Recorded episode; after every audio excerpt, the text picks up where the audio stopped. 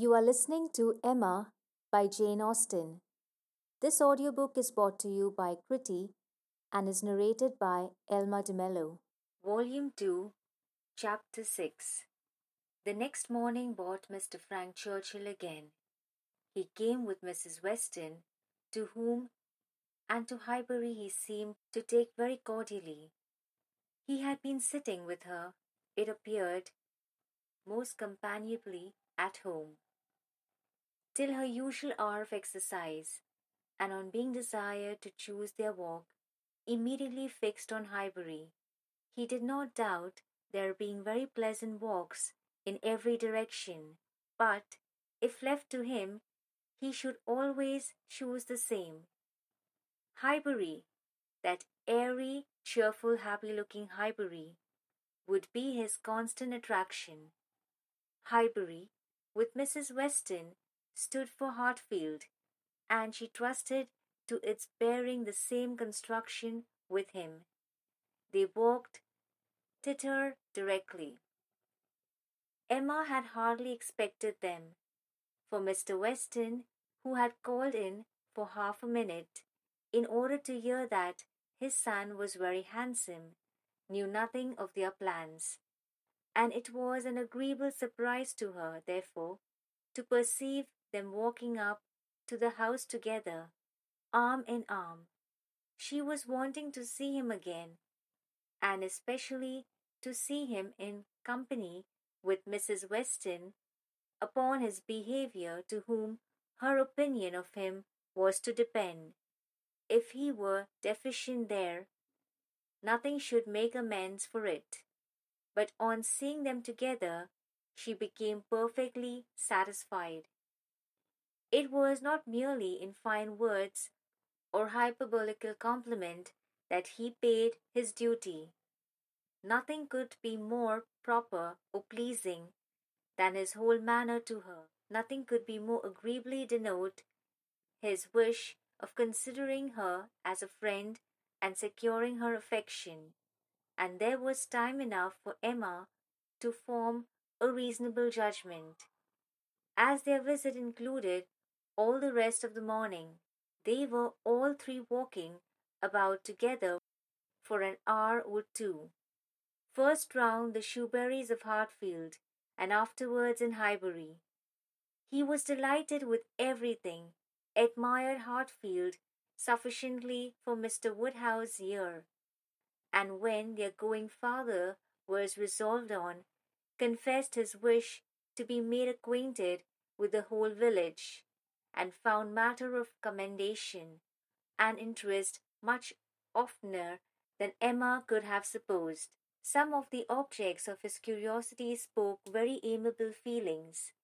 He begged to be shown the house which his father had lived in so long, and which had been the home of his father's father, and on recollecting that old woman who had nursed him was still living, walked in quest of her cottage from one end of the street to the other, and though in some points of pursuit or observation there was no positive merit, they showed altogether a good will towards Highbury in general, which must be very like a merit to those he was with. Emma watched and decided that with such feelings as were now shown, it could not be fairly supposed that he had been ever voluntarily absenting himself, that he had not been acting a part or making a parade of insincere professions, and that Mr. Knightley certainly had not done him justice. Their first pause was at the Crown Inn, an inconsiderable house, though the principal one of the sort, where a couple of pair of post horses were kept, more for the convenience of the neighborhood than from any run on the road, and his companions had not expected to be detained by any interest excited there, but in passing it they gave the history of the large room visibly added. It had been built many years ago for a ballroom, and while the neighborhood had been in a particularly pompous dancing state had been occasionally used as such. But such brilliant days had long passed away, and now the highest purpose for which it was ever wanted was to accommodate a whist club established among the gentlemen and half gentlemen of the place. He was immediately interested. Its character as a ballroom caught him, and instead of passing on, he stopped for several minutes at the two superior sashed windows, which were open, to look in and contemplate its capabilities, and lament that its original purpose should have ceased. He saw no fault in the room. He would acknowledge none which they suggested. No, it was long enough, broad enough, handsome enough. It would hold the very number for comfort. They ought to have balls there at least every fortnight through the winter. Why had not Miss Woodhouse revived the former good old days of the room?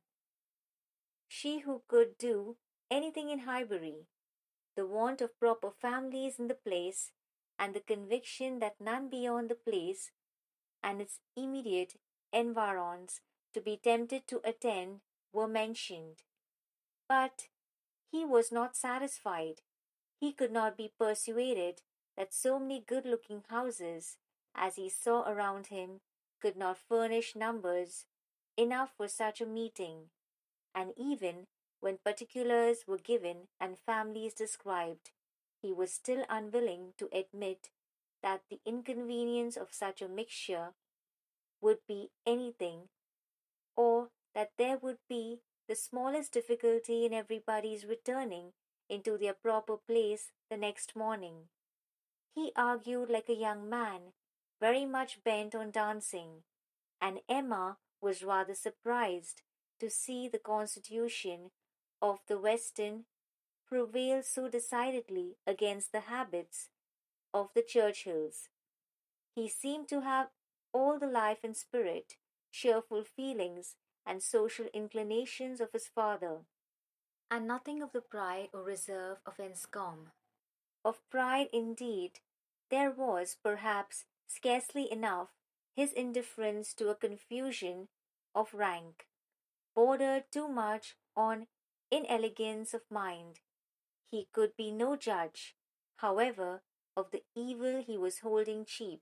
It was an effusion of lively spirits.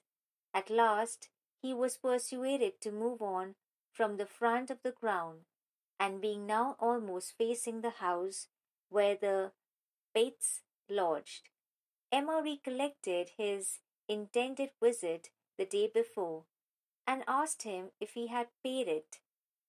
Yes, oh yes, he replied. I was just going to mention it. A very successful visit. I saw all the three ladies and felt very much obliged to you for your preparatory hint. If the talking aunt had taken me quite by surprise, it must have been the death of me. And it was. I was only betrayed into paying a most unreasonable visit. Ten minutes would have been all that was necessary, perhaps all that was proper, and I told my father I should certainly be at home before him. But there was no getting away, no pause, and to my utter astonishment, I found, when he, finding me nowhere else, joined me there at last, that I had been actually sitting with them very nearly three quarters of an hour. The good lady had not given me the possibility of escape before. And how did you think Miss Fairfax looking? Ill, very ill, that is, if a young lady can never be allowed to look ill, but the expression is hardly admissible. Mrs. Weston, is it? Ladies can never look ill, and seriously, Miss Fairfax is naturally so pale as almost always to give the appearance of ill health, a most deplorable want of complexion. Emma would not agree to this, and began a warm defence of Miss Fairfax's complexion. It was certainly never brilliant, but she would not allow it to have a sickly hue in general. And there was a softness and delicacy in her skin which gave peculiar elegance to the character of her face. He listened with all due deference, acknowledged that he had heard many people say the same, but yet he must confess that to him nothing could make amends for the want of the fine glow of health. Where features were indifferent, a fine complexion gave beauty to them all, and where they were good, the effect was fortunately he need not attempt to describe what the effect was. Well, said Emma, there is no disputing about taste. At least you admire her except her complexion. He shook his head and laughed. I cannot separate Miss Fairfax and her complexion. Did you see her often at Weymouth? Were you often in the same society? At this moment they were approaching Ford's, and he hastily exclaimed, Huh! This must be the very shop that everybody attends every day of their lives.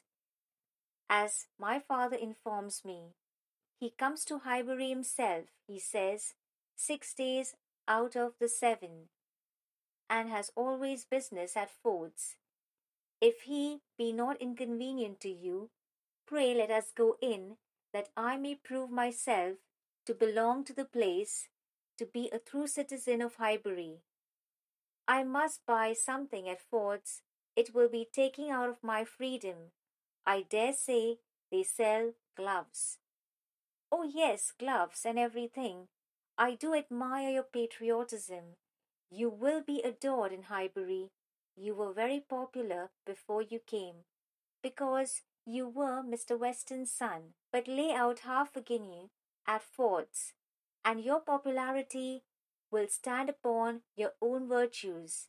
They went in, and while the sleek, well tied parcels of men's beavers and York Tan were bringing down and displaying on the counter, he said, But I beg your pardon, Miss Woodhouse.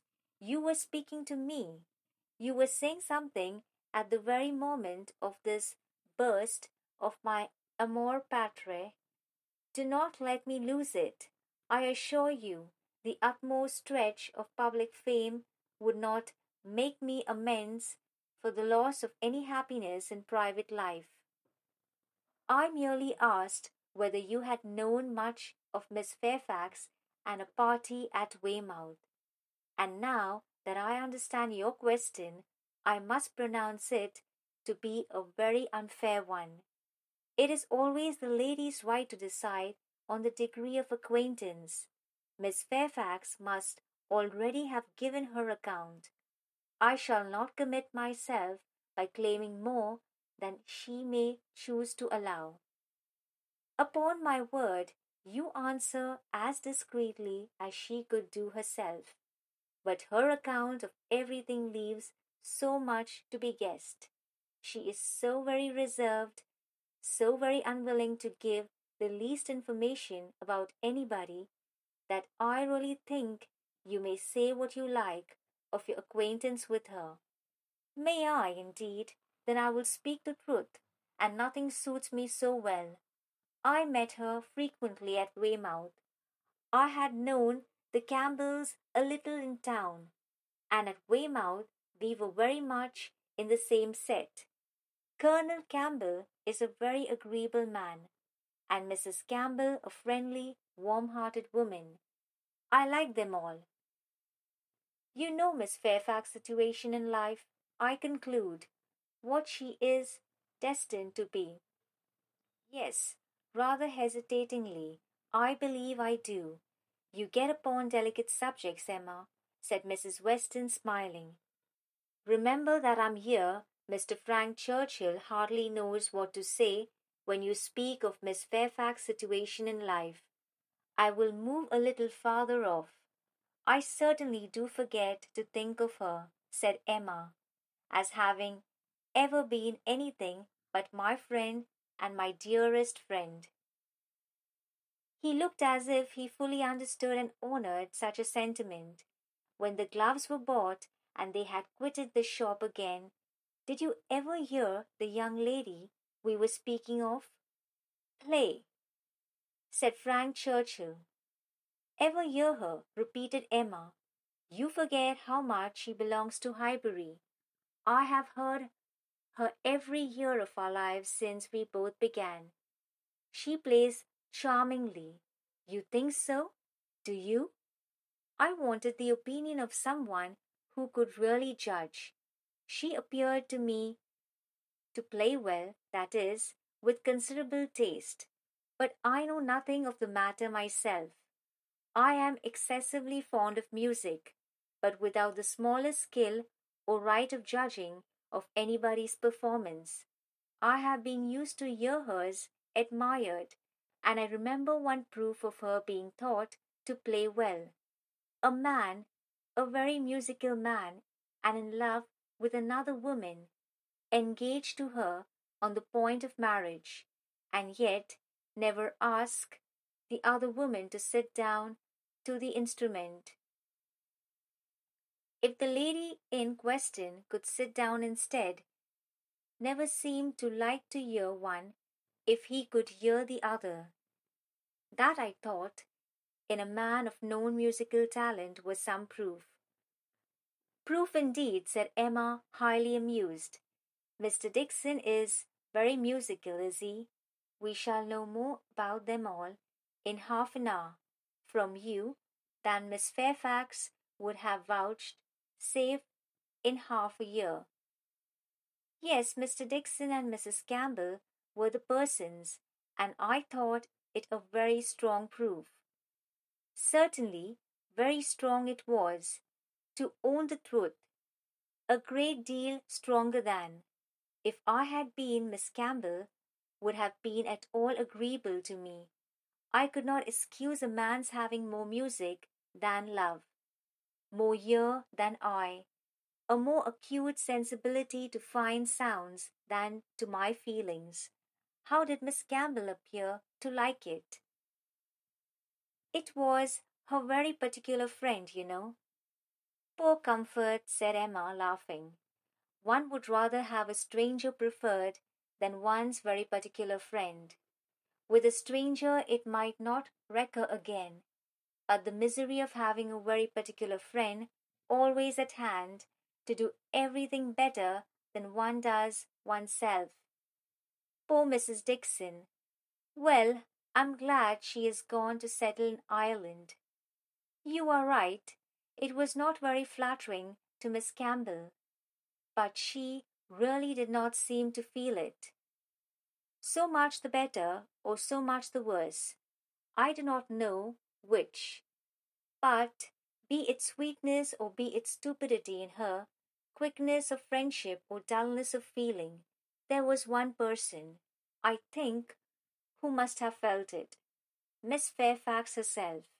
She must have felt the improper and dangerous distinction. As to that, I do not.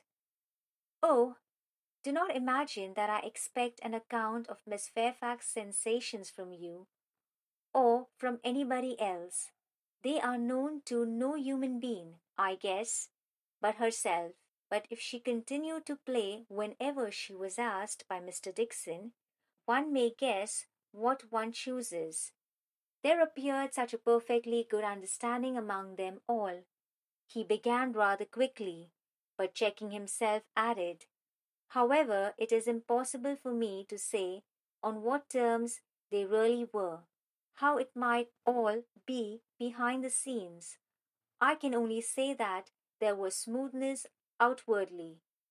But you, you have known Miss Fairfax from a child, must be a better judge of her character and of how she is likely to conduct herself in critical situations than I can be. I have known her from a child, undoubtedly. We have been children and women together, and it is natural to suppose that we should be intimate, that we should have taken to each other whenever she visited her friends. But we never did. I hardly know how it has happened, a little, perhaps, from that wickedness on my side, which was prone to take disgust towards a girl so idealized and so cried up as she always was, by her aunt and grandmother, and all their set, and then her reserve, I never could attach myself to any one so completely reserved. It is most repulsive quality, indeed, said he, oftentimes very convenient, no doubt, but never pleasing. There is safety in reserve, but no attraction. One cannot love a reserved person, not till the reserve ceases towards oneself, and then the attraction may be the greater. But I must be more in want of a friend or an agreeable companion than I have yet been, to take the trouble to conquering anybody's reserve to procure one. Intimacy between Miss Fairfax and me is quite out of the question. I have no reason to think ill of her, not the least, except that such extreme and perpetual cautiousness of word and manner, such a dread of giving a distant idea about anybody, is apt to suggest suspicions of there being something to conceal. He perfectly agreed with her, and after walking together so long and thinking so much alike, Emma felt herself so well acquainted with him that she could hardly believe it to be only their second meeting. He was not exactly what she had expected, less of the man of the world in some of his notions, less of the spoiled child of fortune. Therefore, better than she had expected. His ideas seemed more moderate, his feelings warmer.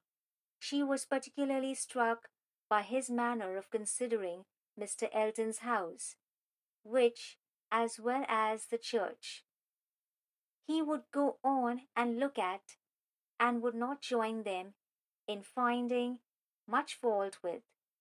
No, he could not believe it a bad house, not such a house as a man was to be pitied for having. If it were to be shared with the woman he loved, he could not think any man to be pitied for having that house. There must be ample room in it for every real comfort. The man must be a blockhead who wanted more. Mrs. Weston laughed and said he did not know what he was talking about, used to only a large house himself, and without ever thinking how many advantages and accommodations were attached to its size. He could be no judge of the privations inevitably belonging to a small one.